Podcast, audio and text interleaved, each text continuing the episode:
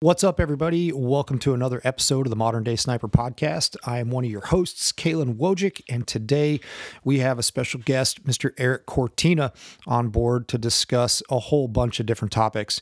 But mainly, we focused on just discovering a little bit more about who Eric Cortina is, learning a little bit more about his background, how he got started in shooting, and the conversation dives into some methodologies and thought processes on how we look at our system or our circle of components, as we call it at Modern Day Sniper.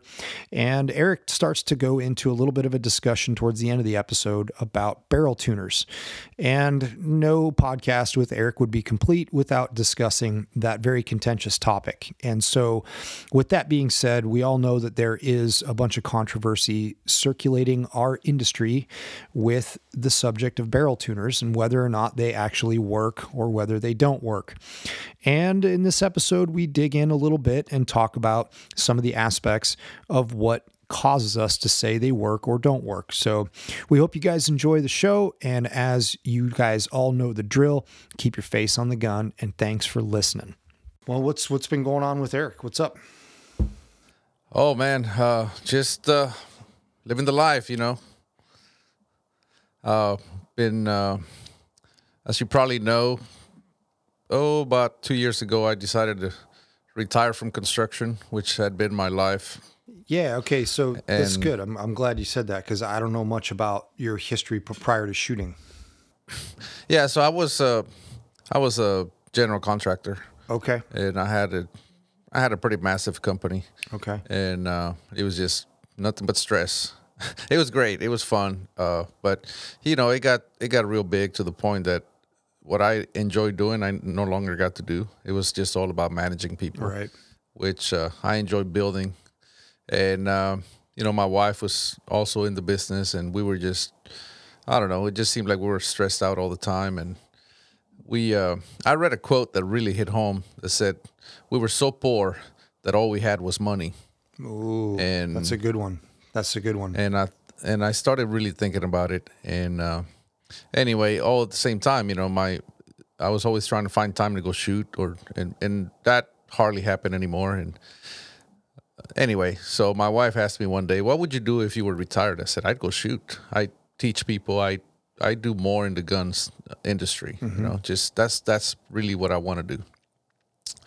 So long story short, I you know I released the tuner brake and uh, the uh, you know the tuner business was doing okay. I mean, it wasn't doing great, but it was it was it was something that I thought, you know what? I told her, I said, you know, we we don't need that much money. Let's just let's just reevaluate our lives and what if we just quit building and pretty much retire, you know, just you know, we we live pretty pretty I don't know. We don't live a very extravagant life, and I said, you know, it's let, let's let's trade for some peace of mind and some low stress life. So uh, we decided to do that, and I told her, I said, you know what, I'm going to buy a, a a lathe and I'll put it in the shop in the back, and you know, I'll just make little parts here and there just for some supplemental income. Well, then never realized that would take off like it has. Be careful what you ask for. Yeah, uh, but you know, and I started teaching on my website. You know, teaching uh, people reloading, wind reading, pretty much as much as I know. And uh, you know, it started with Patreon, and then I moved over to my website because Patreon. It's uh, it's great. It was a it was a stepping stone, but they also have very stringent rules. Like you can't do giveaways. You literally Yeah. cannot even do a giveaway. You, there's so much, in, you know, much less give away anything gun related, right? Right. So, um, I decided, you know what, I I'm done living this way.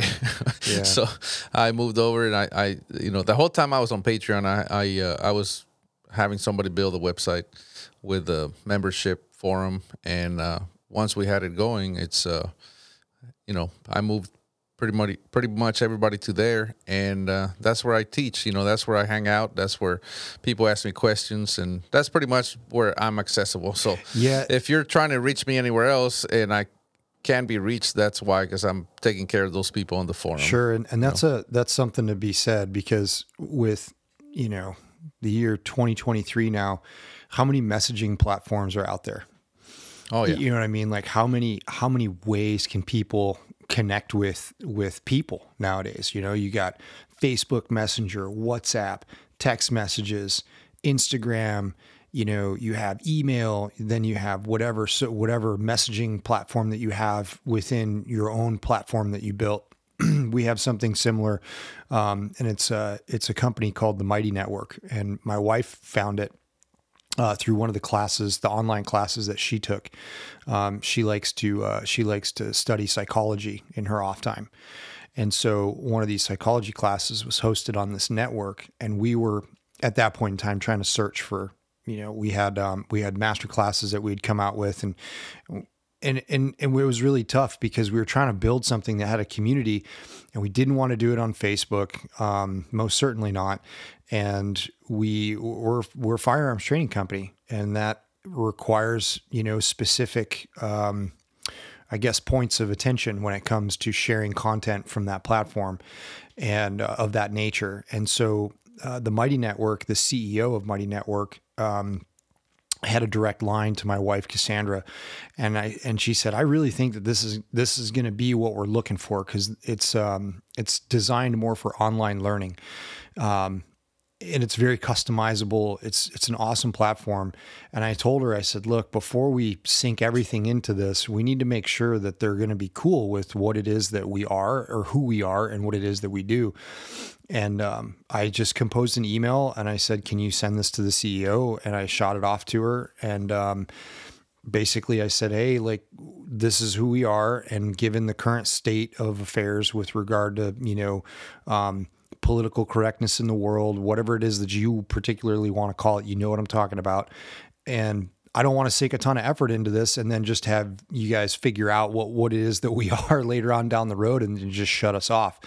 And she came back with a really, really simple response. And she said, Are you going to break any laws? And I said, No. And she said, You're fine. I don't care what you do.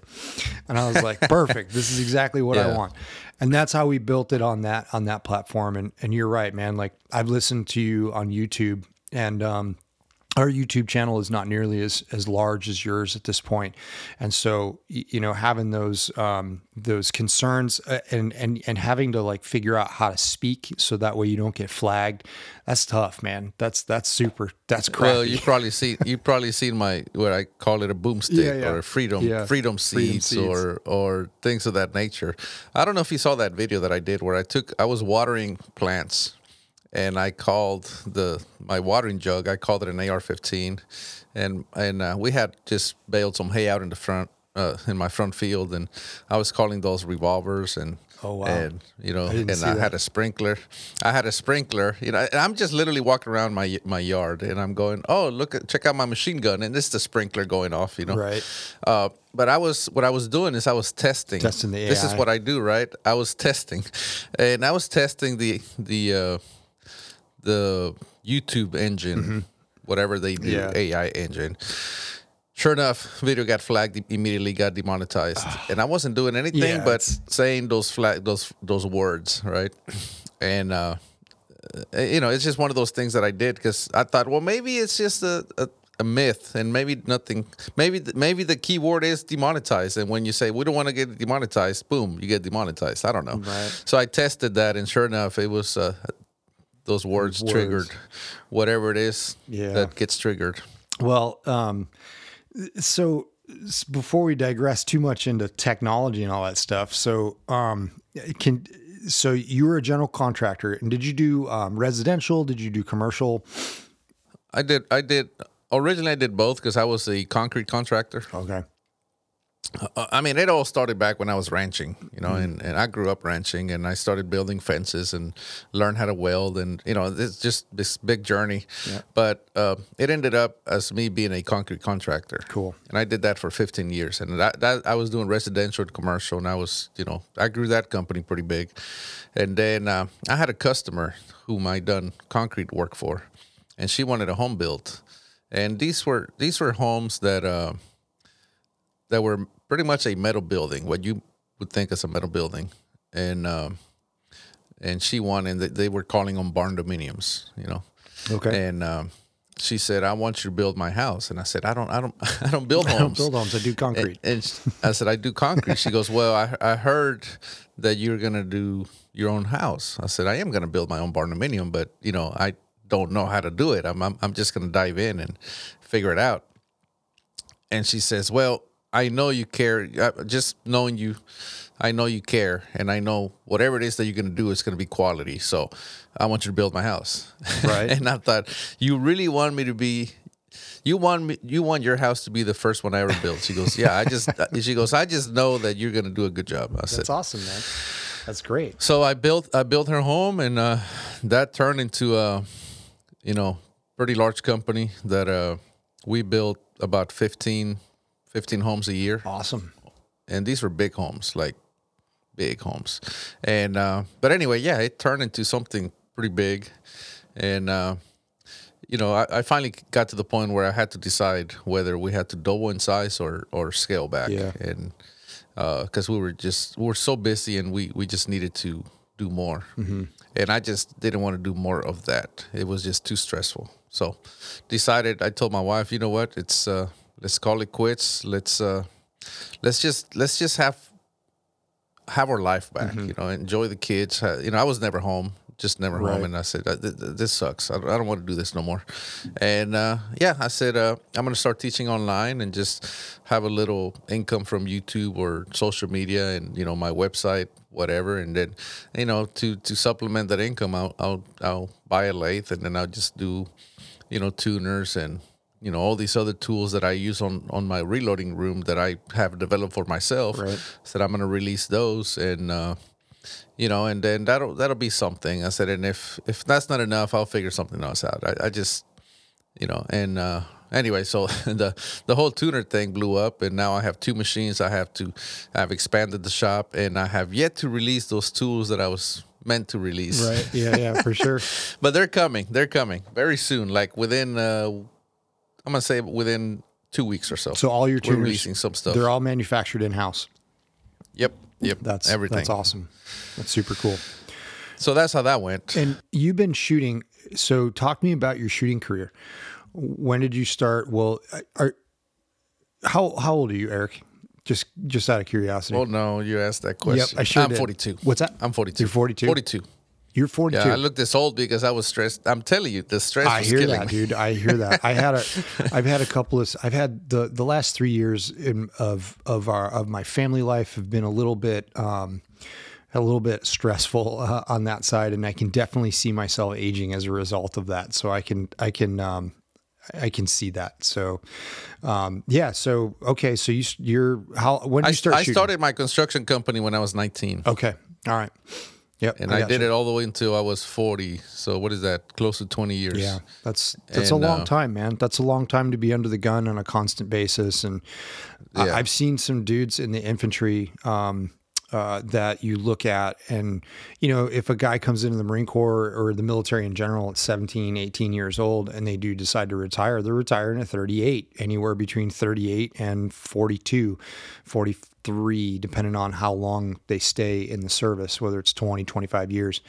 And you can see it in, in guys when they retire at even 38 to 39 years old. It, it takes a toll on your body. It, you get wrecked, and um, and that's just the way it works. And uh, you can Yeah, tell. I, I, I, you know, I was pretty heavily overweight. Uh, by you know, they were talking about you know I needed high blood pressure medicine and all these things, and I'm like, you know, at the time I was 39, right? Yeah, that's scary, man. And I'm like, wow, like what's going on here? And every time, every time I went to go see a doctor, they would ask, well, what do you do for a living? And I tell them, they're like, oh yeah, well, you need to reduce your stress. And I'm like, how do I do that? They're like, well, you got to find a way. and that was that was the thing, the the common thing that everybody would tell me, you need to lower your stress. There was no way to do it, and the way to lower my stress was to go shoot, yeah. right?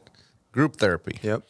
And um, anyway, so you know, it it took a while, but then I finally said, you know what, it was it was a bit scary, obviously, but I was like, you know what, what the hell, just I can always come back to build. You know, For sure. There's if I if I want to. Yeah. It's it's I'm just I'm just not gonna be married to this. Uh, and I you know and I did it and I jumped back into the gun industry. Um, I, I don't you know I say back, but I was never in it in a way. I mean I've been selling my tuners for a decade, Mm-hmm. but never actually pushed them. Sure. You know, never never took them like you would say mainstream like I have lately. Yeah. You know. Well, all that stuff, it's it's weird how like all of that stuff just starts to show up, you know. It, it- and if it's one of those things, truly, if you build something, um, if you build it and you have uh, there's uh, there's like the three components. Um, and that's something that my wife does uh, does some business development stuff and so does some kind of coaching for people. And the way that she put it she said look you you've got the three you got the three main ingredients uh, in the triangle of, of of trying of building something successful. Um, you have a niche right? You have a niche in the in whatever space it is that you're trying to get into. Um, you have the the technical and expert background, right? You have the subject matter expert background in it, so you can speak with authority, uh, and people will listen to what you have to say.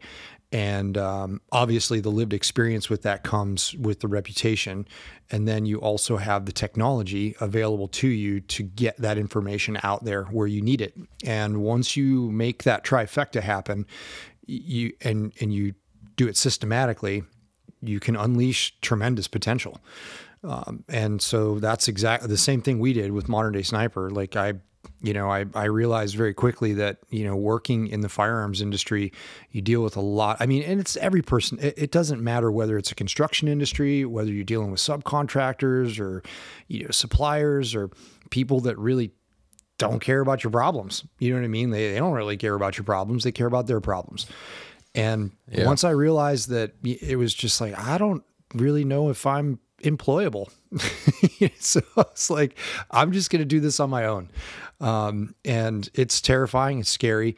And, um, you know, it's, uh, but it's also, it's also growing super fast. Um, we brought another on, instructor on board simply because like what you were saying, I'm looking at the calendar and, and I say, well, hey man there's only 24 hours in a day and just like you said i don't want to be away from my kid all the time um, i want to experience life with him and with my wife and um, i don't want to be i don't want to be on the road um, sometimes it's 12 15 days a month depending on you know what you're doing with regard to training and what contracts are out there and stuff and it's just like dude that's that's hard. That that's really hard because and then when you try to accomplish things from a business perspective or running a company, you know, if I'm on the road tre- teaching, the whole week prior to that is um, is prepping for it, getting things ready to go, making sure that the house is good to go, and then you're Teaching is the easy the part. teaching's the easy part, right? That's when you I'm like It's the fun I get to the range Yeah. and I'm like, ah, okay, cool. I get to I like everything's cool.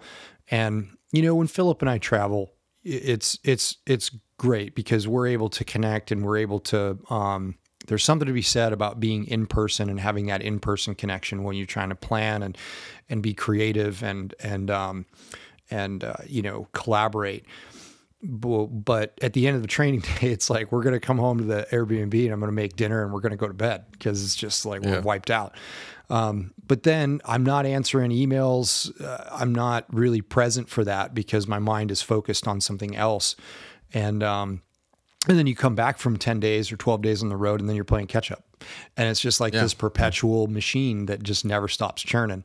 And so um, that was one of the main reasons that we wanted to take the approach on the online space because that's you can touch so many more people that way. Um, and you can with modern technology, as we all know, like we're here podcasting, we're talking about things, and um, like we talked about a little bit in the in the last episode when I record with you. It, prior to this stuff, like you weren't going to get that information from people unless you were part of that crowd, unless you were part of that Oh, yeah. group, and Absolutely. that's hard to do. So when did you actually start like digging in and like when did you start shooting and um because we're we're close to the same age and and where where did that passion ignite where did it all start Well, before we jump into that, we, we talked about messaging and all that, and, and I was gonna give this one tip to uh, to users before we move on to help them, right? Because they, like you said, there's so Help many me different messaging you. apps. Let me let me help you. I'm I only have a very limited amount of time to answer your questions, right? So if if I get to your question, you know, if I see like, hey, you have a message request, okay, let me open it because I usually don't have time to open those. But if I do and I open it, and you asked me, can I ask you a question, and that's all you wrote, Yep. skip. I'm gonna skip over you because you had your chance to ask the question. Right. Okay. Number one. number two, if you do ask the question, I don't need your background. I don't need you know. The first thing I do is I I I look at the uh, the message and I scroll Right. to see how long it is. And I've literally had to scroll like what would be the equivalent of about three pages long of this. I'm not reading that one. Yep. Mm-hmm. So I'm skipping over that one, right? Bec- so keep it short, keep it to the point, and I will answer your question.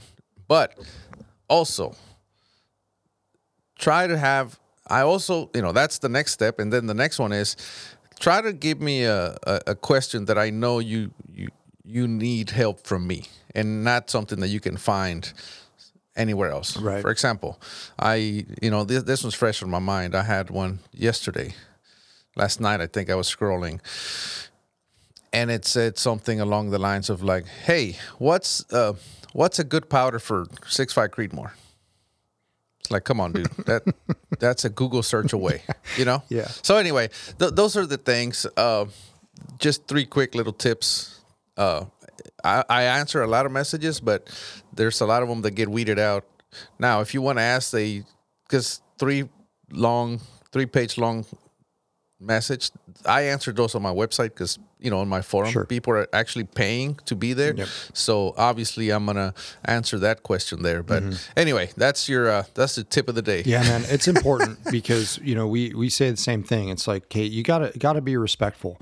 Um, granted, we are in the we are in the space of providing information to people, but at the same time, man, I mean, like you said, there's only so much time in a day, and when you got, and sometimes, uh, guys, like not everybody's like this, but we've had like I've had people become very indignant and very like aggressive when you're like, "Hey man, I'm that's that's a lot and I'm not going to respond to that in a, you know, in a in an Instagram message." Like that's and here's the tools. I'm going to give you some tools that you can use to have this question answered, but it's going to take a little effort on your part.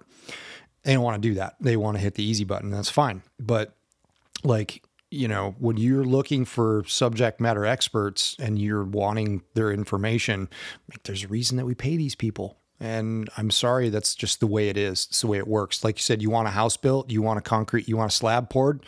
Guess what homie? Unless you want to learn how to screed screed mud then you better call a contractor.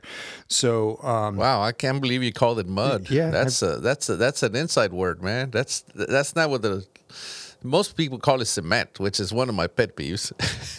so mud is concrete. yeah mud's concrete and that's what we call it in the industry like in construction to say we're gonna we're gonna you know what time is the mud showing up? exactly what time's mud showing whatever. up yeah so anyway so uh, all right now uh, it seems like we opened this can of worms without i didn't mean to but um i had some people not common but i had a person message me and ask me a question and i answered it right?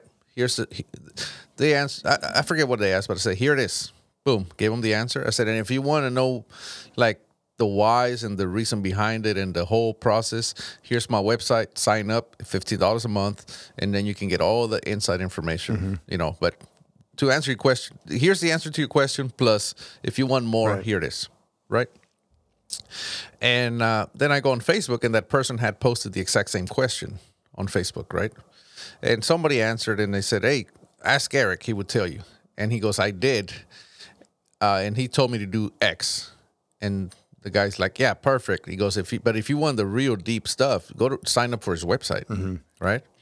And then the guy whom I had just helped said, "Oh, f that! I ain't paying for that crap." He tried to sell me that bullshit, and I'm like, "Really? I wasn't trying to sell you anything. I was just trying to tell you where to find it." Yeah. So I screenshotted that, and I said, I messaged him, and I said, "Oh, I said, so you're very thankful in private, yet you, go talk shit in public." yeah And then he he he he replied with some BS about how pretty much he felt like I owed him. like he was entitled to my time, Sure. right? Yeah. And he's and then he went this big long rant about how, you know, I tried to sell him, which I didn't. I just said, here it is. If you if you want to go deeper, Sure. Mm-hmm. you know, if that's all you're looking for, great. But if you want more, here it is. But then he finished with this. We're supposed to help each other. That's what the gun industry's about. Oh. And that's how I knew that he felt that I owed him. Right. You know, he felt entitled because that's what the gun industry's really is it? Yeah. It's it's not about guns. It's about my time. Right. Right. It's it and that yes, I help people. I've had a YouTube channel for ten years.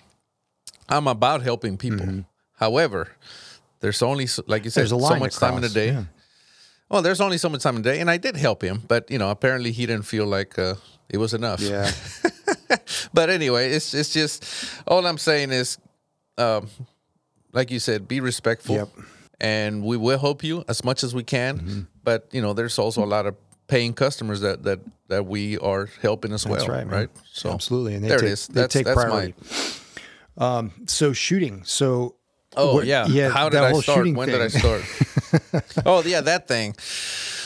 Oh, it all started with hunting. I was pretty big hunter. Mm-hmm. Uh, I say that. Looking back, it, it wasn't that big of a deal, but at the time, it just felt like I was man. I was so big into hunting, and uh, I was invited to Colorado, and uh, I was like, I'm gonna get ready, and like, like I'm all about preparing. Mm-hmm. Just like you said earlier, you know, the, the teaching is the the fun part, but all the all the work that went ahead of time is, is the hard part. So I'm all about preparing. So I said, well, I need I need an elk gun, right? Well, I bought a 264 Winchester Magnum. Mm-hmm.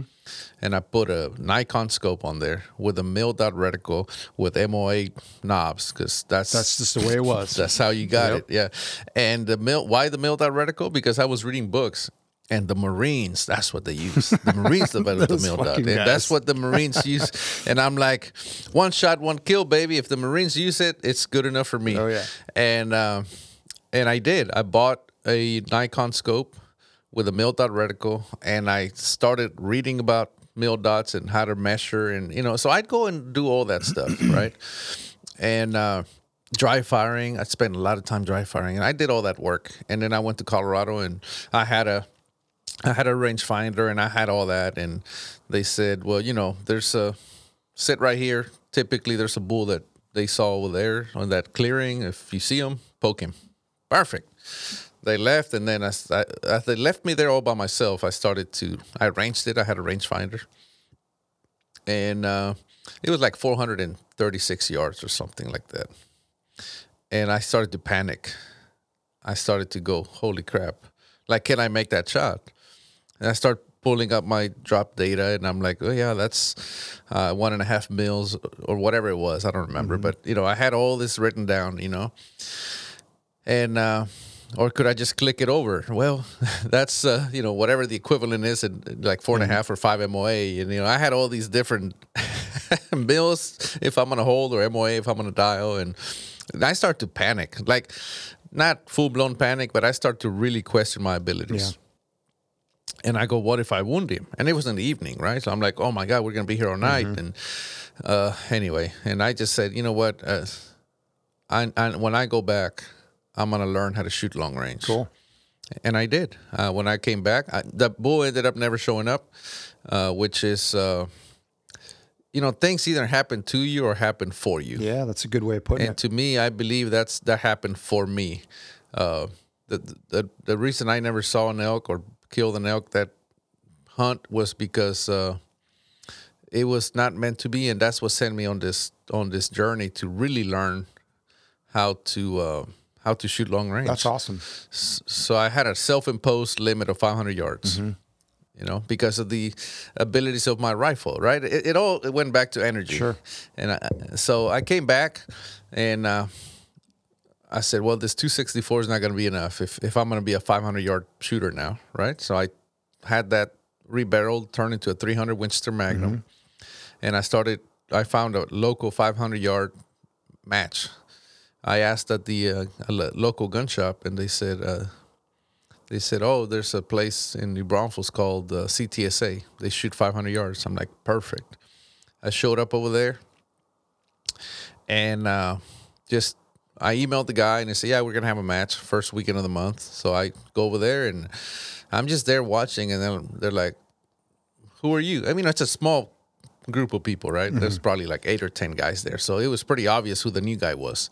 And I'm just standing there with binos, and they said, uh, "One a, a guy named Mark Farr." He says he was the guy running the matches and he says, "You wanna you wanna shoot?" I'm like, "No, no, I'm just here to see." And he's like, "No, no, you gotta shoot." So he's handed me a 223 uh, FTR rifle, full blown, and he goes, "Here, you can shoot my rifle." I mean, this thing had a like a two ounce trigger and Yeah. just things I've never seen my in my life. Well, the first shocker was a 223 at 500. This guy's crazy, mm-hmm. right? Holy shit, that thing was hammer, man. Right. So that started to really open my eyes at, at, as to how ignorant I was about the whole ballistics and because you know all you read is big gun, big gun, big gun. If if you fail, get a bigger gun. And if you fail, well, that's because you, You didn't go big enough. bigger go gun. bigger. and that that that 223 really opened my eyes to. It's about the shooter. I'll, it's the shooter plays a bigger part in this whole thing than the equipment. Mm-hmm. So that's when I first had my realization about what I call software. I'm like, I need to upgrade my software. Yeah. I, all I keep thinking about is hardware. So I started to learn, and then Mark invited me to go. Well, then I started bringing my 300 to shoot 500 yards, right? And I'm shooting CRS 175 CRS at 3100 off a Harris bipod, and because that's what the Marines use, Yeah. right? That's the you, lead the way. you have baby. to understand. You have to understand, right? To the to the civilian, I do. uh, very much wannabe so. sniper. Um, and uh, but anyway, so he invites me to go shoot a thousand yards, and I'm like, hell yeah, let's go. I'm ready. I mean, I have the gun. Look at the ballistic charts. It tells me that I'm going to win. Uh, Seriously, Right. that, that's how. Yeah, that's how numbers, man. ignorant. Come on. That, that that's how ignorant I was, or like Chris Rock would say, I was ignorant. so, so uh, we go. I shoot a thousand yards, and right there and then, you know how I told you I, I was preparing, wanted to make sure everything went great. So I was like, well, I have Winchester brass, and now I'm going to shoot a thousand yards. I want the good stuff, so I ordered Norma brass. Uh-huh. Well, Norma brass came came in twenty shot in twenty round boxes, I think. So I bought, you know, it's a 60 shot match. So I ordered three of them because I mean, money was very tight. Sure. Very tight back then. So I ordered three boxes. I said, that's 60. That gets me through the match. And I'll use the Winchester for sighters, hmm. you know? Mm-hmm. So that right there at a thousand yards on my first thousand yard match is when I found out that different head stamps mean different things. different things. The gun will shoot differently. I'd get centered up with the Winchester, and I'm like, okay, going for record. That's the thing about F class. You have, oftentimes you have unlimited sighters, but once you say you're going for record and you take that one It's shot, done. you are the next. Doesn't matter what happens. The next 20 shots are for record. Mm-hmm. So I get centered up, and I tell the uh, the guy scoring said, I'm going for record, and he's like, okay. And I throw my Norma piece of brass in there, and e- either shot very high or very low compared to my. Not on the And of course, I'm scratching my head, and I'm just thinking I'm just unlucky, right? So it's just that one shot. So I sent another one, and same same thing. Mm-hmm. Long story short, it went pretty bad for me. My shoulder hurt real bad at the end of the day because it was a it was a it was a hunting rifle. It was about nine pounds Oh, man, off yeah. of Harris bike, but no muzzle brake, no anything Just getting crushed. and I was getting crushed. And uh, that day, I bought a 6.5 284 F class rifle that one guy was selling, okay. and uh, the rest is history, as they say. Yeah, man. so what what year did that all transpire? That was about 2007, Okay. or so. All right. Cool. Yeah, and uh, yeah, and then uh, the reason I started my YouTube channel is because I would read a lot, uh, you know, whatever I could get my hands on, and uh, accurate shooter was called six millimeter BR back then. I remember that. Yeah. So I found this six millimeter BR website, and I started. Um, so which is uh, which is the thing? This rifle that I bought was a six point five two eighty four, but it also came with another barrel that was a six BR. And I said, "What the heck is Mm-hmm. Yeah, this?" is this right. little so I started, and then I found six six millimeter BR, and uh, I started reading and and finding out, and so I would read a lot of things, right? And I'd go, okay, there it is. That makes sense. And then I'd go all in on that, and then it didn't work. Right. And then I found out that whoever posted that really were not getting any better results than, than I ended up with, Sure. right? And then I said, "Oh crap! So not everything you read on the internet is true." oh man, yeah. It's a b- big big eye opener. again, that, that that's the, that's the, again that's my software kept getting upgraded, and uh, I said, "Okay, I'm just gonna do my thing. Whatever I read, I'm gonna go test. Whatever I read, and um, that's what I started. And I said, you know, I should probably put this out there for people that are like me, trying to just Figure it out. figure this out. And because I couldn't find anything, I said I'm gonna go put it out there, and that's what I started doing. I started putting it out there, and man, that's been over a decade ago. That's awesome, man. and still going. That's a cool. you know. It's a cool journey. But back then, I I was I didn't know, I didn't know anything. I was just like, uh, you know, and I, I was just showing people hey, this is what I'm doing, and this is what I'm gonna do, and whatever, and uh, you know, and now it's like people like, oh, Erik's an expert, dude. I'm still learning Yeah, we're we're learning all the time. Um, every time we go to an event, we learn something new, and it and we have to just we have to be open to learning new things in order for us to to receive it. So, I mean, you can get the you can get the proverbial lesson a hundred times, but until you integrate the lesson and actually like bring it to fruition in your mind, then you're just going to keep getting it over and over again, and you're not going to understand like where, why is this, why is this, uh, this train of of trash co- continue to come my way? And that's because you're not learning the lesson yet, man. And we like you know you mentioned the whole the the whole Marine Corps Scout Sniper thing and the and the the stigma that comes with that and the title that that you that you hold. And I do remember like that was what my mission in life was. Um, I was going to attain that title. That was at come hell or high water. Um, and I thought that it was like magic right? Once you get it like okay well now what? I had no idea right? So um, Philip was able to uh, capture a lot of data. Um, when I was teaching, I wasn't really kind of in that mindset of capturing all that data on what was going on with the students. It was just my mind didn't, my mind wasn't programmed in that way.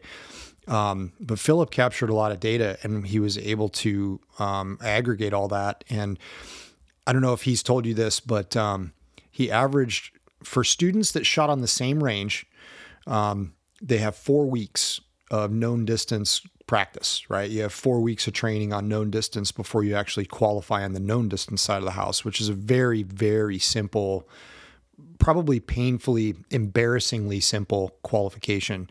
Um, and at a thousand yards, 40% was the first round hit ratio was the first round hit percentage 40% and that's students that have been on the same range shooting in the same wind conditions same rifle um, most likely the same lot of ammunition and it was only 40% and so This sounds more like one box, one kill.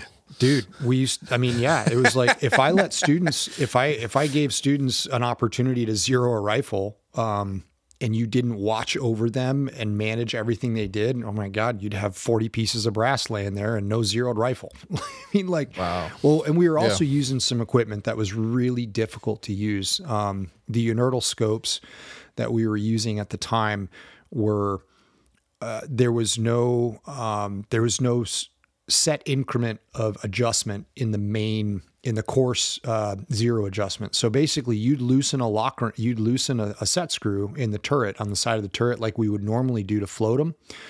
But now you would stick an Allen wrench into the the screw that was directly attached to I think it was like a 532nd Allen wrench, and that screw was directly attached to the erector system of the scope. Wow. Yeah, dude. So like, yeah, I mean, if you move, if you move that thing like literally like a 30 second of a turn, some scopes it would move a half a minute. Wow. But that same thing, if I moved 30 second of a turn on another scope, it would move it like three minutes.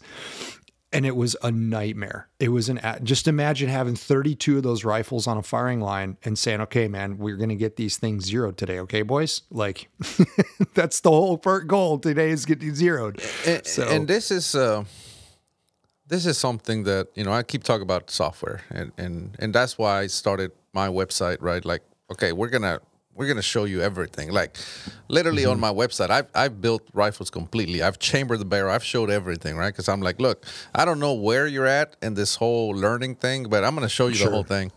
But people, people, the best explanation I can give. Imagine one one of your legs is hardware and the other one is software or knowledge, right?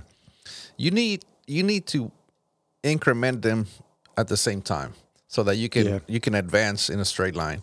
That's a good way of looking at it. A lot of I like people say, "Well, I'm, I need more more hardware, more hardware, more hardware." Well, imagine if you only move one leg, you're just going to pivot around in circle, That's right? a good point. Mm-hmm. And they do that, and then they go, "Ah, I need I need knowledge," and then they they spend the next six months of their life reading and watching podcasts and and messaging people. Well, now they're doing the exact same thing, but with the other leg, right? And now they're still sitting in the same spot, turning in circles.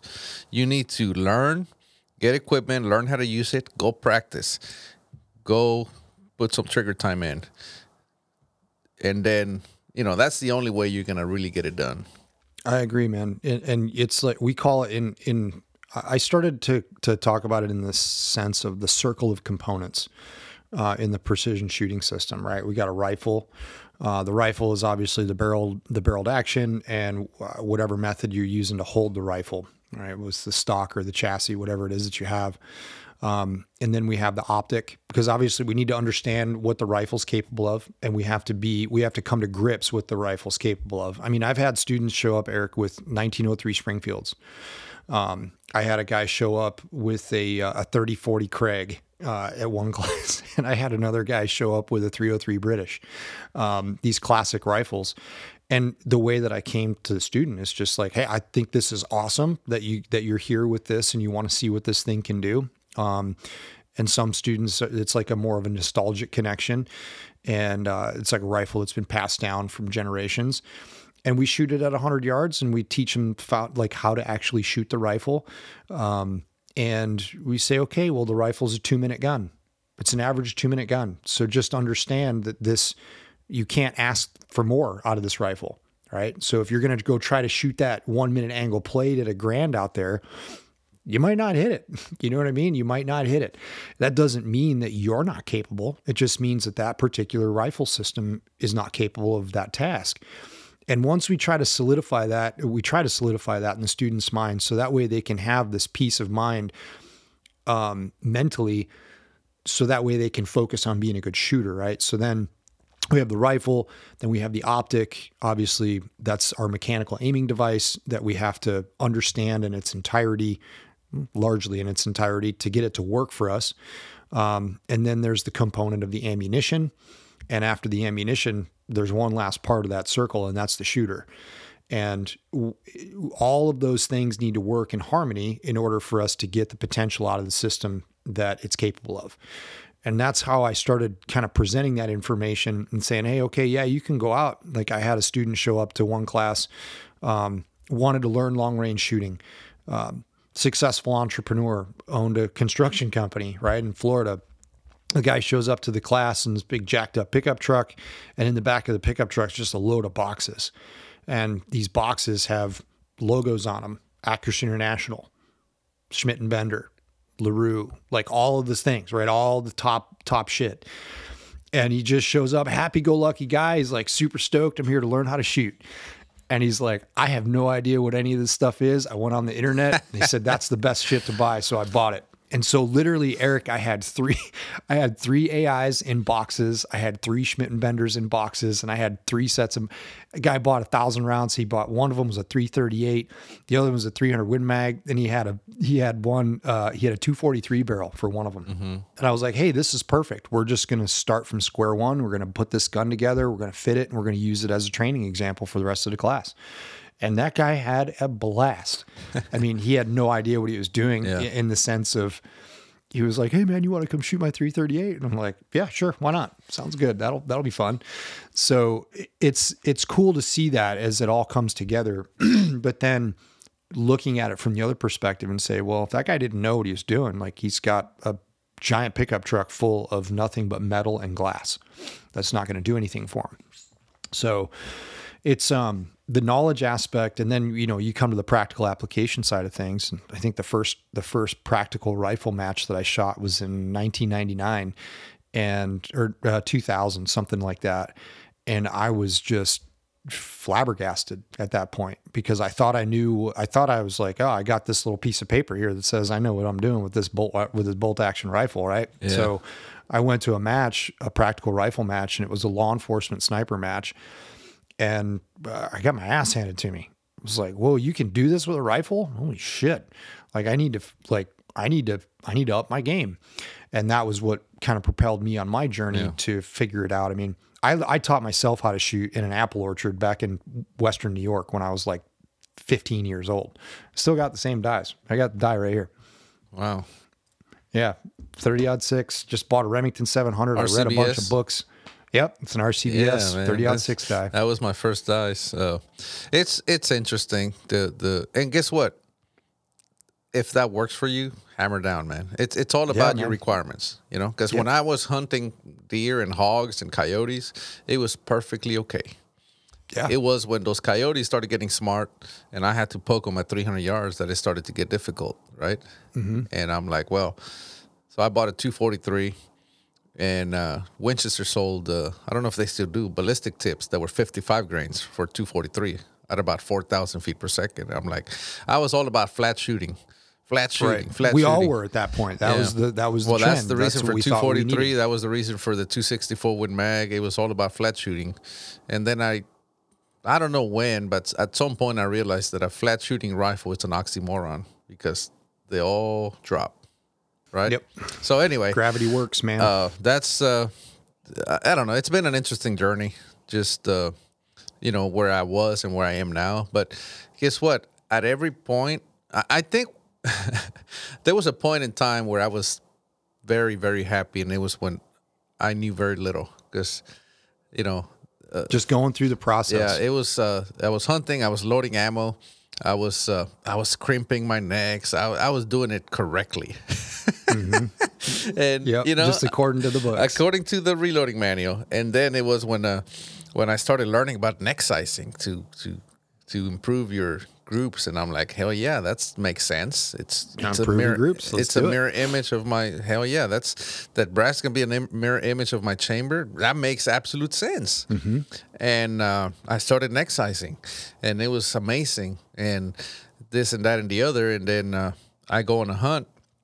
A friend of mine invites me on a hunt, and I go and. Uh, um, when it was time to go, I couldn't even chamber the round.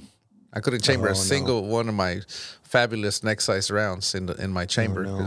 yeah, so there I was, the guy that was always talking about shooting and trying to be the trying to give everybody else advice on how to shoot long range and all that. Couldn't even chamber around.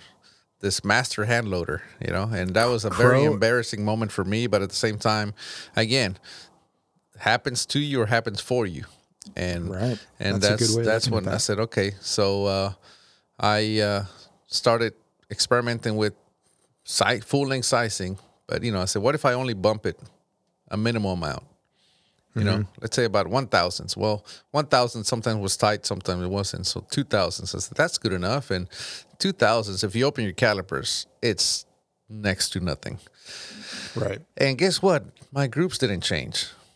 But now I could reliably feed and extract my rounds. And I'm like, this is the way to go. Well, then, you know, look at it now. Like hardly anybody's neck sizing anymore. But, Yeah. you know, these these are the things that are, that, again, happens for you or happens f- to you. And and if you think about it that way, it helps.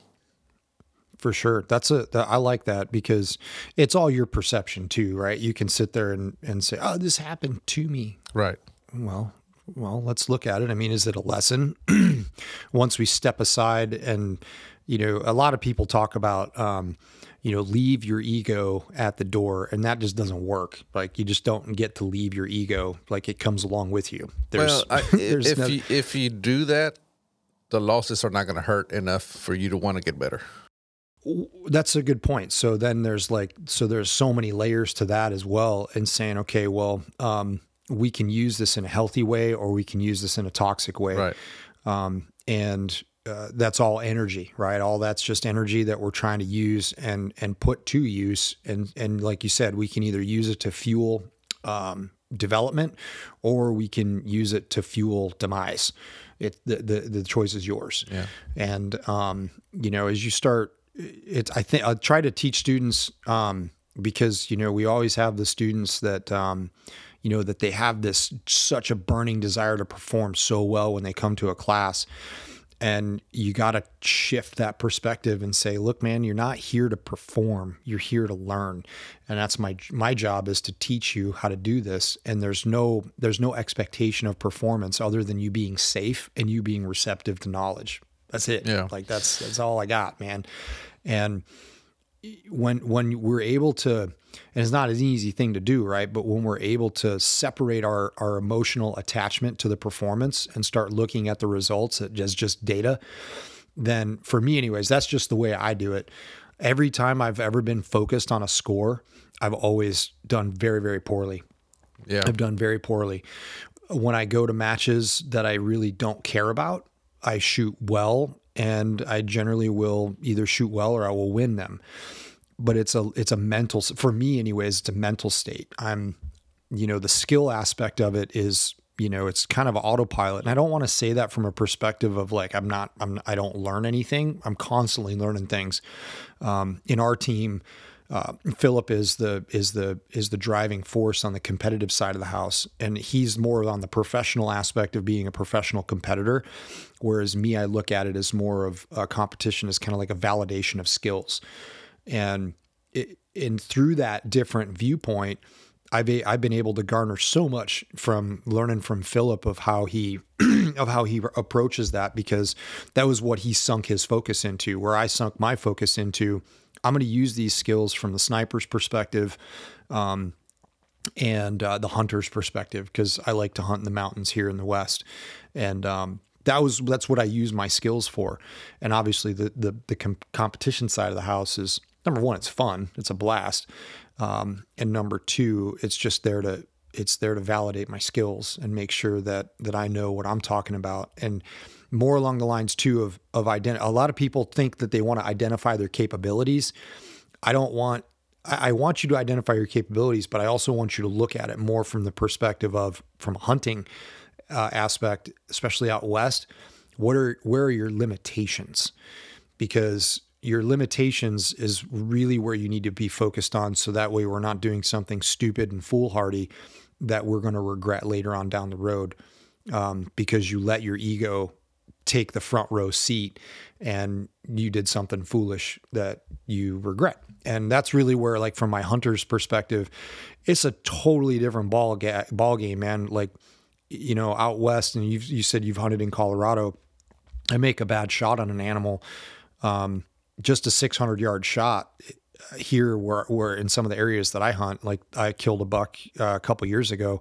It took me five hours to get to him Yeah. It took me five hours, right? So if I made a bad shot on that animal, you know, who knows where the hell that thing's going to be in five hours, Yeah, right? So It's Um, tough. It is tough, and and you gotta you, and that's part of what drives me to be a, a teacher as well. Is to uh, people come and they're like, hey, I don't want to do that, or I've seen that happen before, and I don't want to be that guy. I'm like, cool, well, you came to the right place because Yeah. we're going to teach you how not to be that guy. Yeah, and you guys So- are. Uh, I know for a fact you guys are always learning, and you're you're not you're not so attached to this is my way and the only way because I know you guys are always looking for the next best thing, which is what makes you a good teacher. I saw your stuff. Like when I like, I'm always searching. Um, I'm always looking for things, uh, different ways of doing things. I've I've garnered a tremendous amount of information from Sam Millard over at Panhandle Precision. Um, I've garnered a lot of information from you, um, and you know, like that's what I did. I just jumped on internet forums and was like, hey, I know how to shoot a 308. I know how to load a 308. Um, I know how to shoot a 300 Win Mag. I know how to load for a 300 Win Mag. But then when, you know, about that 2007, 2008 timeframe showed up and people started to dabble in the 260s and all in the 264 cartridges, it was like, okay, this is something completely new. What is all of this stuff? I got to figure this out. Right. Yeah. Yeah. So, you know, and that was that was my my deal, right? Like I, I got into F class, you know, and I pretty much quit hunting altogether. I was all mm-hmm. about sh- shooting competition. And uh you know, and uh, I was like, again, looking for small groups, right? How can I shrink my groups? How can? Well, then I was reading. Remember, I told you I would read every everything, and I started reading about Chris Long. He has this OBT, optimum barrel time theory. And I started reading about that, and then I, I found a, a website, Var, uh, Varmint Al, and uh, Yeah. started looking around that because you know I used to shoot coyotes and stuff, right? So I somehow I, I came across Varmint Al, and he talks about uh, barrel harmonics and this and that, and I'm like, man, there's got to be a way to to make these things. You know, behave. You know, if you can, if you, you know, Make 'em behave. make them, make, make 'em behave to my advantage. And uh, and then uh, Bob Green, uh, he was a Yeah, I know that name. He called me up one day and he's like, "Hey, I got this thing called the barrel tuner. You want to try it?" I'm like, "Hell yeah! What does it do? Shrink groups? Yeah, hell yeah!" I'm all about so I tried it, but uh, it worked pretty good. I mean, it worked, but uh, it made my gun longer, meaning uh, it wouldn't fit in my case anymore, Mm-hmm. and it looked it, it just looked all kinds of ugly. And I called him up, and Bob Green was very not he was not very re- receptive to criticism or change or so anyway so we got a little crossways just because i said you know what if you make it a different way? Oh, he didn't boy. like that. Yeah, yeah. so i said well i like this thing. I'm gonna i'm gonna you know I, there were some things i didn't like about it. So i said i'm gonna it didn't have uh it didn't have marks on there. So it, it made my gun longer. So i couldn't remove it and put it back because i was just Mm-hmm. scared that I, it wouldn't go back to the to the same setting right so Right, right. long story short i said you know what i'm just going to make my own and because the other thing that i did is i was trying to hide it because i didn't you know i was like this is a big advantage I- I- Yeah, I- I don't want anybody to know about this. Seriously. So I was like, I know. So I, I took a barrel that I had and I, I made a tuner out of it, and it's the exact same diameter as the as the barrel, right? And I turned the barrel down, and I set it back in a way that the tuner didn't make the barrel any longer, right? Okay, yeah. So it was there, but you really didn't know it was there unless you really Looked at it. look. Yeah, It looked like a muzzle device. No, it looked like nothing because it was the exact Oh, same oh, diameter okay. of the barrel. Oh, so I was it. I hiding see it, in plain sight. And uh, man, then I started doing better. I started, you know, I made the U.S. rifle team and all kinds of things with this with this device, you know. But uh, a friend of mine by the name of Steve Blair, whom I met on 6BR, uh, Sleepy Gator, uh, super smart guy. He was the one helping me with the design of the tuner, and so I sent him one or two, whatever. Um, but the point is, he put on his rifle, and he's like, "This thing freaking works." So then he wants, he goes and wins the California State Championship with this, with this, uh, with his tuner, right? With his rifle, and obviously his abilities. You know, you can. Sure. I'm not saying put a tuner on, then you can win championships. It's a circle of components, man. And uh, so, uh, accurate shooter, I think it was accurate shooter by then, six BR, did a did a story on him, and Paul zoomed in on that picture of the tuner. And he goes, "Oh, and Steven's using this thing, you know, called an EC Tuner by Erik Cortina." And, and I'm like, "Oh no!" Well, then the message, then the messages started coming in. People wanted it, and I'm like, "All right, cat's out of the bag." And people were just having great success with it, right? So they started using it, and uh, so you know, I, in, you know, it was 2011 or 2012 timeframe. I I introduced uh, tuners to the F class world, right? And now you're gonna have a hard time not seeing a, an F class rifle or even a benchrest rifle with a tuner, right? Well, then uh, about 2016 or so, 2017, I start uh, shooting PRS for fun, and uh, so I took my tuner, which was inch 250. Well, now I'm trying to put it on on an MTU barrel. Well, it's got this big shoulder, so I just put a chamfer on it in the back, and I tapered it to match the MTU barrel. And uh, Paul Paul uh, Reed saw it. He's the one that noticed it. What is that? I said, "Oh, it's a barrel tuner." Said, "What does it do?"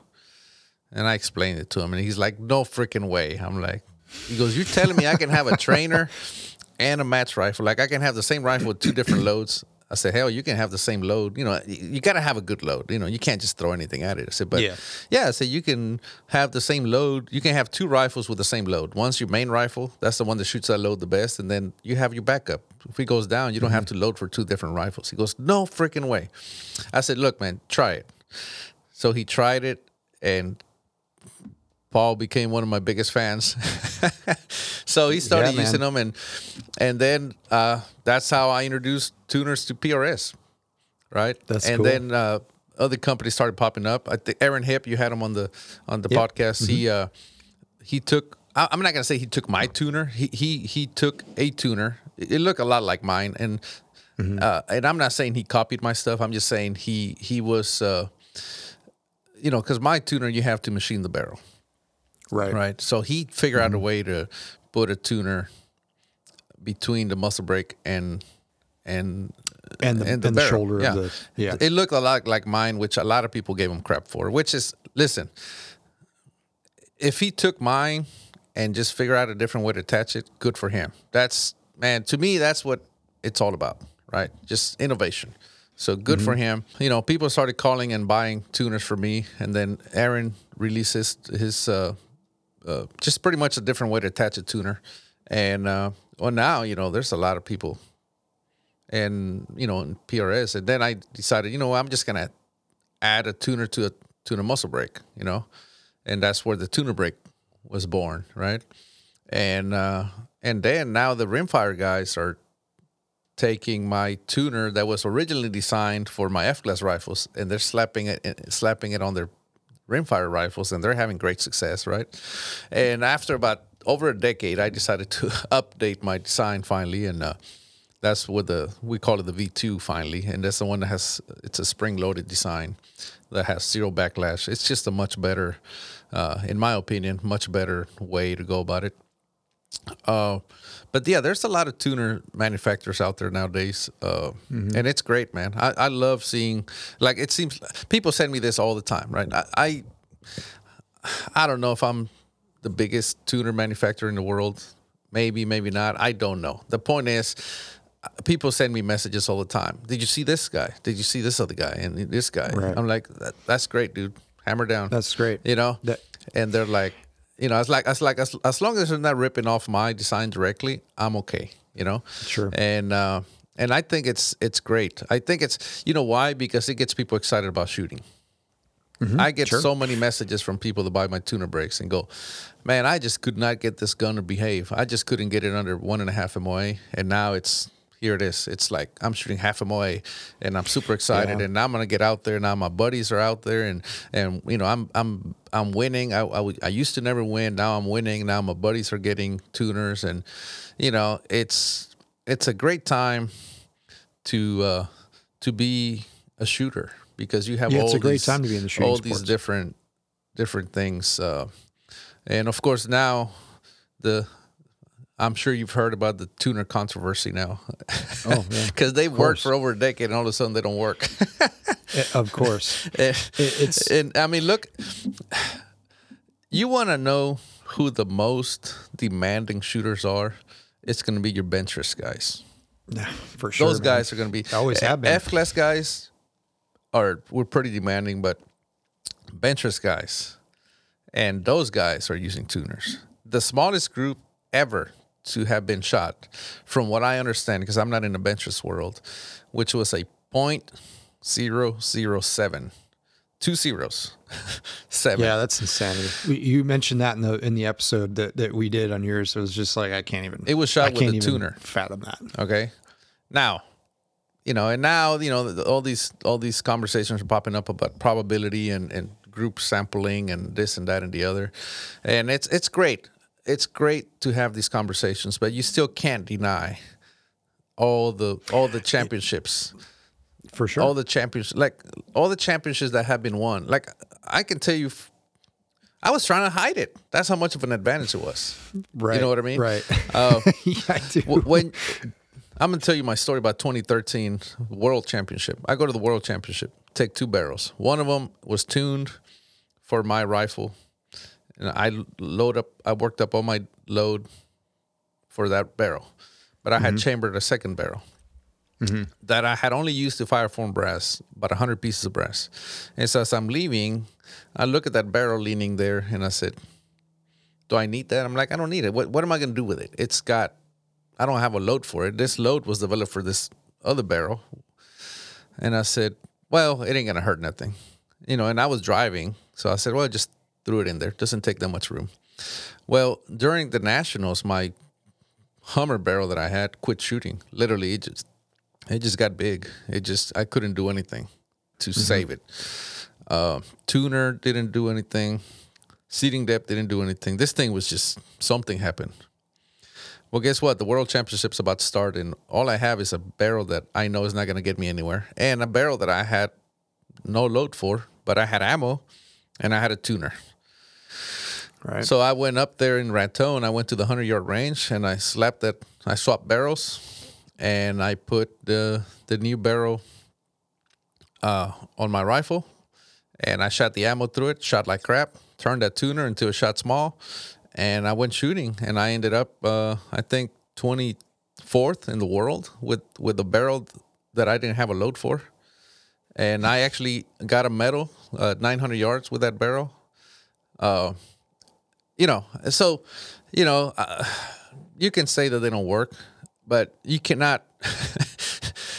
you can't Yeah, take those away. You cannot take tuners away from people that are that have been winning with them. Just you just Well, can't. you- the thing, the other thing, I mean, number one, placebo is a real thing, whether we want to admit it or not. Okay. So, um, one of my main argument points with this is like, well, number one, what do you care?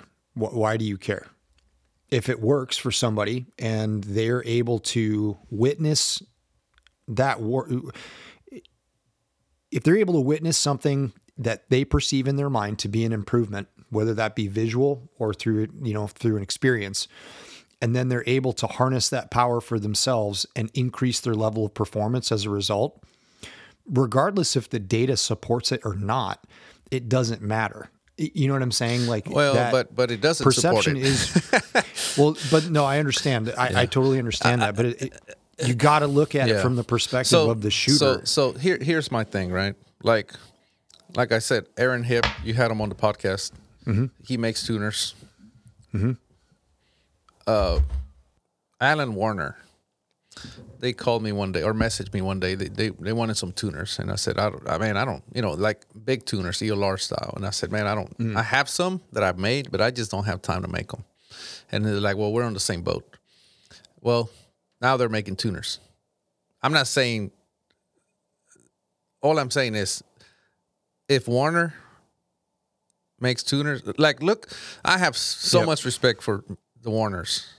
Listen, man, if they make tuners, that Right. if if anything, it only validates what I know because I'm not the smartest guy in the world. And if the Warners are making tuners, they Mm-hmm. they and uh, again, it's it's it's all I'm saying is, uh, Mark Fox. Uh, he's uh, in the ELR world. He's he's uh, he makes tuners. There's so many people making tuners now, right? Now, Yep. I made them. I told you why I made them. it was such a huge advantage, and it was so much that I was trying to hide them. Uh, and it seemed like, like I said, every time I was trying to hide them, like in PRS, uh, there was a match that we used to shoot here that paid quite a bit of money, and I was hiding my tuner so much that I would keep my rifle in a in a shooting bag until I got to the line, and that's when I would pull it out, right? And uh, it wasn't until they changed the format and they required that we put them on rifle stands. That's when Paul saw it, and I was like, "Crap," you know. And of course, once Gigs up, buddy. one, yeah, once you ask me, I'm going to tell you the truth, right? And uh, For sure, And I told Paul, and, and that's kind of how how tuners kind of blew up in the in the PRS world. And now the rimfire guys, they're using the crap out of them because guess what? You can't tune your ammo in, in rimfire. You slap Yeah. a tuner on there, but again, there's so many tuner manufacturers nowadays. It's it's great. You know, I'm I'm I'm glad that we're very successful doing tuners. But like I said, now of course, is it? I don't know. It's it's just like, and I'm gonna have uh, I'm gonna have Brian Litz on the podcast, so I don't want to talk about that too much. I, I know people know Yeah. about this controversy. Um, he's a smart guy. I just you know, and I'm not here to bash anyone. Uh, he has his methods of testing and if he arrived at some conclusion, that's great. That's amazing, right? That that means whatever it means to you, right? But I, you know, I have a lot of trophies that say otherwise. And Right. at the end of the day, like my name on the podcast, I believe the target, you know? Yeah. Uh, It's, uh, you know, I can, I don't know, man. Like I said, I'm not a very smart guy. Uh, Brian is way smarter than I am, but I just know that you can't. I went out yesterday and I tested my tuner at a thousand yards. You know, I'm tuning a new rifle. I posted on Instagram, you know, shooting about, I had a six inch group at my tuner at zero. And I started doing my testing and I arrived at 60 as my best setting. And, uh, you know, now I'm shooting sub three inch groups at a thousand. Same load, same everything. Only thing I changed was the tuner. Um, do they work? I don't know. Cut the group in half. Re- Right. You know, m- repeatedly. You know, like there's no. I, I, again, I don't understand the statistics and probability and all that. All I know is, all I know is about probability is that if when if I use my user my tuner properly, my probability of winning just went Goes up. up. That's all I care about probability. That's awesome. I mean, I did the same thing, right? I took one of your tuners um, and put it on um, uh, a comp rifle, and I went to go. We didn't actually end up shooting because because it was foggy, um, but same thing. Six Creedmoor, put the tuner on it. Um, uh, it's a fresh barrel, got about 350 rounds through it, and I know the load's going to shoot. It's a, it's a fantastic load. It the combustion is dialed and and everything's fine, right? And I took the thing from it was like shooting 0.7, 0.8 in kind of a vertically strung pattern, and within two or three settings, boom, down to a one hole group. And immediately after that, I cleaned a 600 yard KYL rack all the way down to a one inch one inch target at the smallest smallest target. yeah, but but did you shoot a hundred shot group? I did not shoot a hundred shot group. that's the latest thing that I've been shoot a hundred shot group. getting messaged about, and I'm gonna have uh, what's his name, Mr. Quinlan, on the podcast Oh, as good, well. We're good. gonna, we're gonna talk about this. Yeah. Jaden, we're gonna talk because again. People message me about stuff all the time, which is great, right? Like I said, they look at me as an expert, Mm-hmm. which is great. But at the same time, I'm I'm still learning, and I still want to learn. So instead of just crapping all over their analysis. I want to have a talk with him, Mm-hmm. and I'm sure there's going to be a lot of common ground, right? Of course, yeah. But at the same time, there's a lot of things that we do. We can't do what they suggested that we do Yep. because our barrel life is very precious. And and I know their their argument's going to be like precisely why you should do this, right? You should not. And and again, it, it if it works, does it really matter? Well, I mean, so there's there's obviously statistical analysis to do everything, right? So um, we can look at that, and and but what I can say is the methods that I've used, um, even without a tuner. I mean, I, I can go validate a load and say, okay, this load shoots well, travel across the across the country, go to a completely new location, and within ten shots of that at, at arriving at that new location, I can have my trajectory confirmed all the way out to like thirteen hundred yards, and the next two days shoot well enough at minute and a half angle targets, sometimes smaller, and win it. Yeah, Like yeah. I, we're hitting targets. I was we're hitting a- targets. Uh, this must have been the 2019 or so nationals, and my gun was. I was in Col- in uh, Raton. It was my gun was not shooting good. It, it just wasn't right. And on the last day, uh, I got to shoot first in the morning, and uh, I thought, you know what? It's unlimited sighters. I'm gonna take that time to at least win one or two stages, right? Forget the mm-hmm. championship. I'm not gonna win. So I'm gonna I'm gonna use my tuner to during unlimited sighters to tune my barrel. And I shot, you know, three or four shots, see how it did, and then turn the tuner. Do it again, turn the tuner, turn the tuner until I was satisfied, right? It's like, okay, that's as good as it's gonna get. It still wasn't amazing, but it's like mm-hmm. I shot a perfect score. I got a gold medal with a barrel with a barrel that had not even came close to cleaning a target the whole week. And on the last day, because I turned that tuner, uh, I get a gold medal, right? So again, the gold medal tells me it works. Yeah. for sure. but it's you- it's an amazing thing, man. It's it's uh uh it's it's uh controversy is good. Uh, It is I good like because it because you challenge development. Yeah, you challenge uh, you challenge people's beliefs, but uh, at the same time, this whole social media thing, you know, now there's a lot of people jumping on the jumping on the on the bandwagon of I knew they didn't work, and you know, and, and all they have to do is align themselves with an expert like Brian Litz, Mm-hmm. and and they're like, see, now we think the same. That means I'm right, and I'm I know better than everybody else, and, and it's like, no, that's not how it works. Uh, Brian, Well. he can more likely he will admit that he's been wrong before, Mm-hmm. right? If I asked him, "Have you ever been wrong?" I'm 100% sure he's going to say yes. And if I asked him, "Are you is there a probability that you're wrong about this?" He's going to say, "Yes, I am." It's there's a possibility that I'm wrong. And if he asks Mm-hmm. me the same, I'm going to answer the same thing. Cuz guess what? I also may be wrong.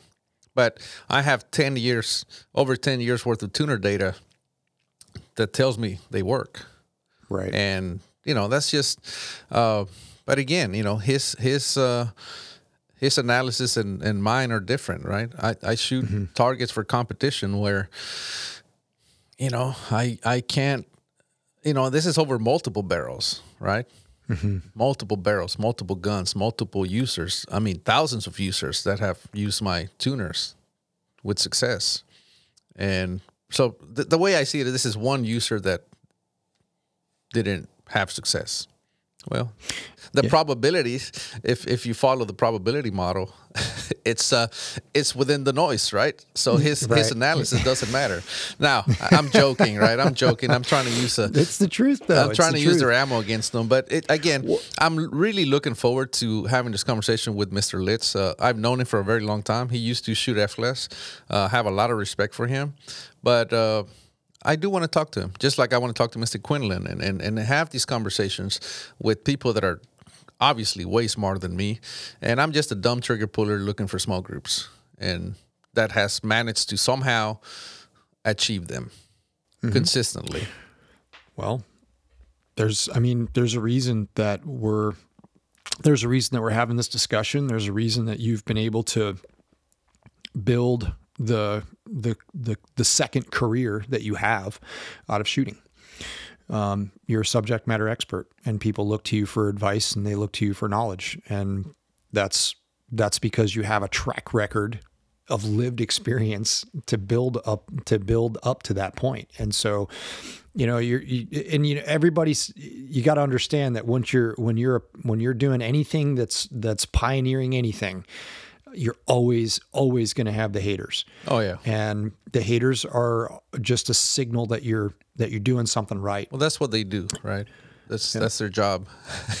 well, you know, you learn a little bit more about the psychological aspect of that, and and we say, okay, well, that's very actually like when you do learn that stuff, it's very very easy to identify why and where all of that negative energy comes from. Yeah. And once you pretty, and then th- at that point, it just becomes noise. You're just like, what? I literally don't care. I literally don't care. You know, some of the larger personalities, there's like, I never read the comments. I never read the comments Yeah. don't ever read the comments. That's what they all say. And it's the truth because there's 8 billion people on this giant spinning ball of rock hurling itself through space, man. But you know- there's 8 billion people on it. Do you want to know why they don't read the comments?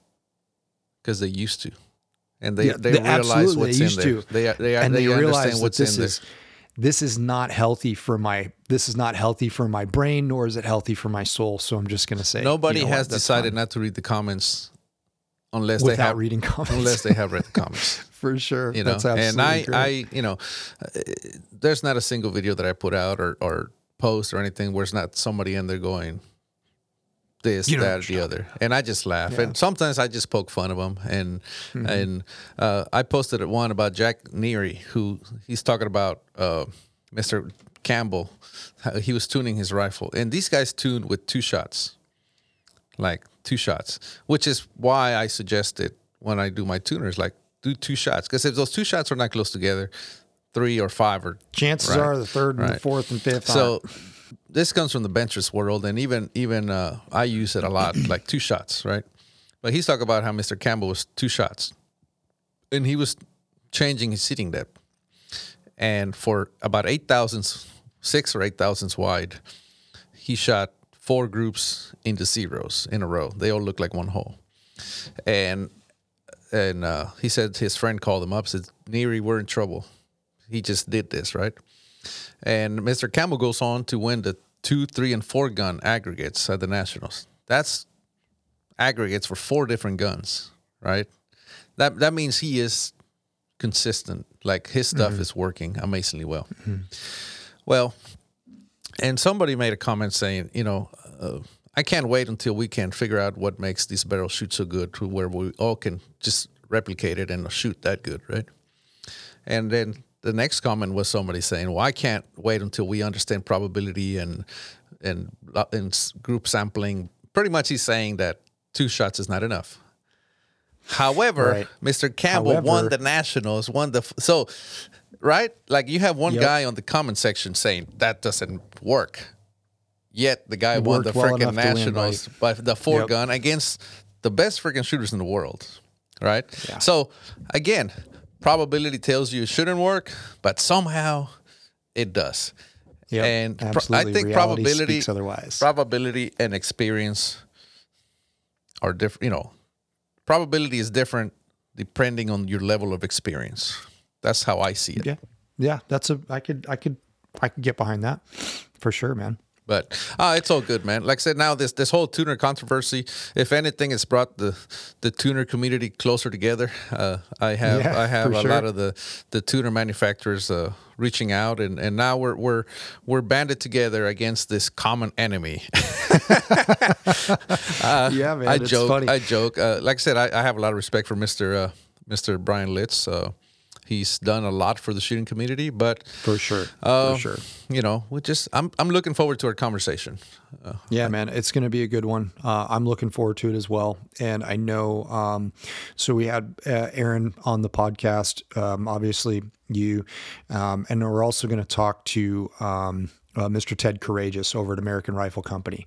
Uh, Ted is Ted's been on. Um, uh, he's been on um, an interview with us, and he talks about this uh, from a couple years ago as well, and uh, just from an engineering perspective and how um, and how materials work and and how sound travels through materials, and I that stuff kind of fascinates me uh, from the internal ballistic side of the house, and so I'm gonna have a talk with Ted as well. Um, Ted's you know very very well known for his uh, for his headspace, if you will, in the industry. He's an extraordinarily smart guy, very talented engineer, and obviously an extremely talented machinist. Yeah. So I, I uh, um, so so uh, Brian posted on Facebook, you know, a couple days ago about his uh, tuner findings, and they got pretty heated.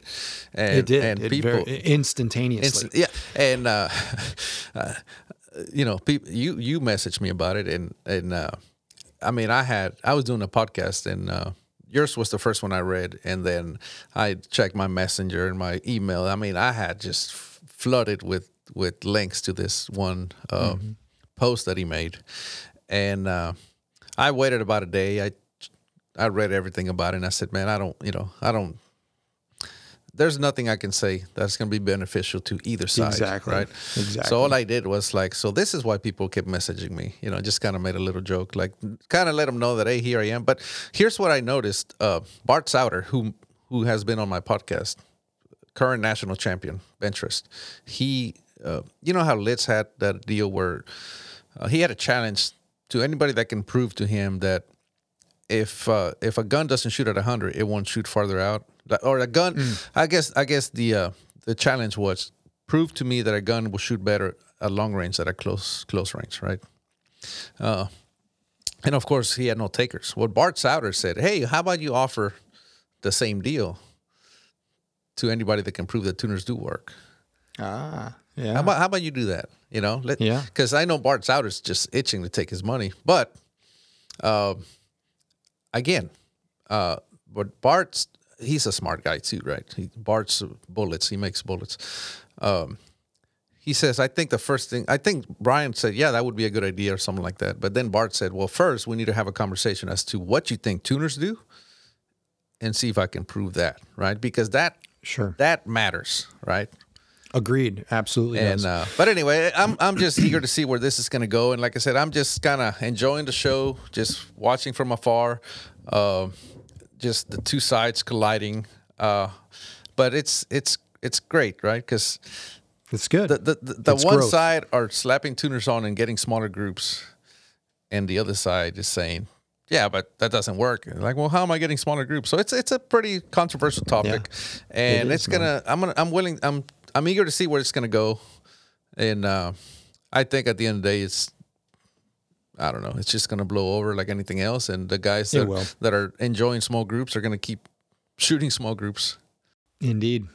Well, Erik, this was a fun. This was a fun conversation, man. The this is the the two conversations that we've had recorded, and and the couple of uh, you know small interactions that we've had have been very enjoyable, man. I learned a lot from you. So thank you for your time this morning, and um, we will uh, we're gonna see how this saga unfolds, and um, it'll be interesting. So uh, there's always a soap opera happening in the shooting Oh, it's community fun. somewhere, It's fun. right? So It's Um, fun.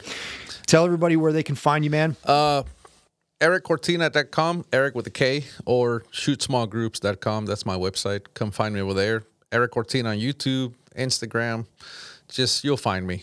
Just Yeah, man. I'm out there, and uh, and of course my podcast, uh, Believe the Target. Believe the target for sure. if man. anything else, believe the target.